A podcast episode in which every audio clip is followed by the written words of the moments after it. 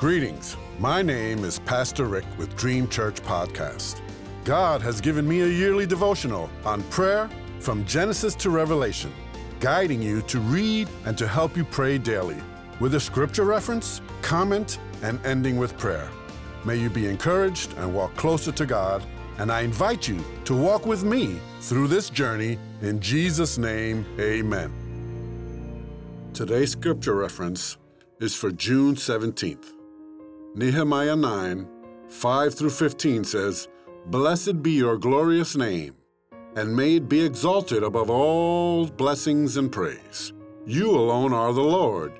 You made the heavens, even the highest heavens, and all their starry hosts, the earth and all that is on it, the seas and all that is in them. You give life to everything, and the multitudes of heaven worship you.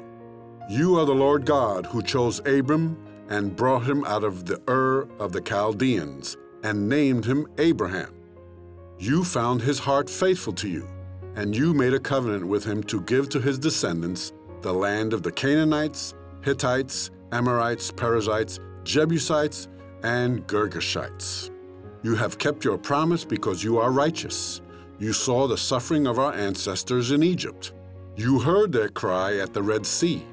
You sent signs and wonders against Pharaoh against all his officials and all the people of his land, for you knew how arrogantly the Egyptians treated them. You made a name for yourself, which remains to this day. You divided the sea before them, so that they passed through it on dry ground. But you hurled their pursuers into the depths, like a stone into mighty waters. By day you led them with a pillar of cloud and by night with a pillar of fire to give them light on the way they were to take. You came down on Mount Sinai. You spoke to them from heaven. You gave them regulations and laws that are just and right, and decrees and commands that are good. You made known to them your holy Sabbath and gave them commands, decrees, and laws through your servant Moses. In their hunger, you gave them bread from heaven, and in their thirst, you brought them water from the rock.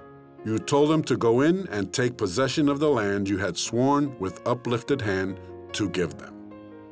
Today's comment The wall is complete. The exiles are documented.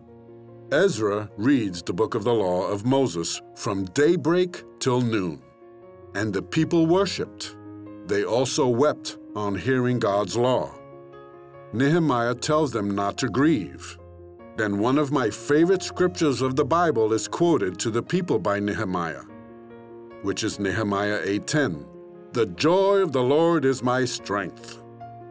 Whenever I am down, sad, or have lost my joy, I quote this verse to myself. The joy of the Lord is my strength. So long as we have Jesus living inside of us, this promise is ours. These next five days of devotion scripture are a proclamation of what God has done and from the people's confession of their sins. Let us pray.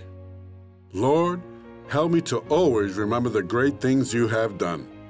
You are worthy of praise no matter how I feel. You hear our cries, you see our suffering, and you keep your promises. You made a name for yourself, which remains to even this day. Blessed be the name of the Lord.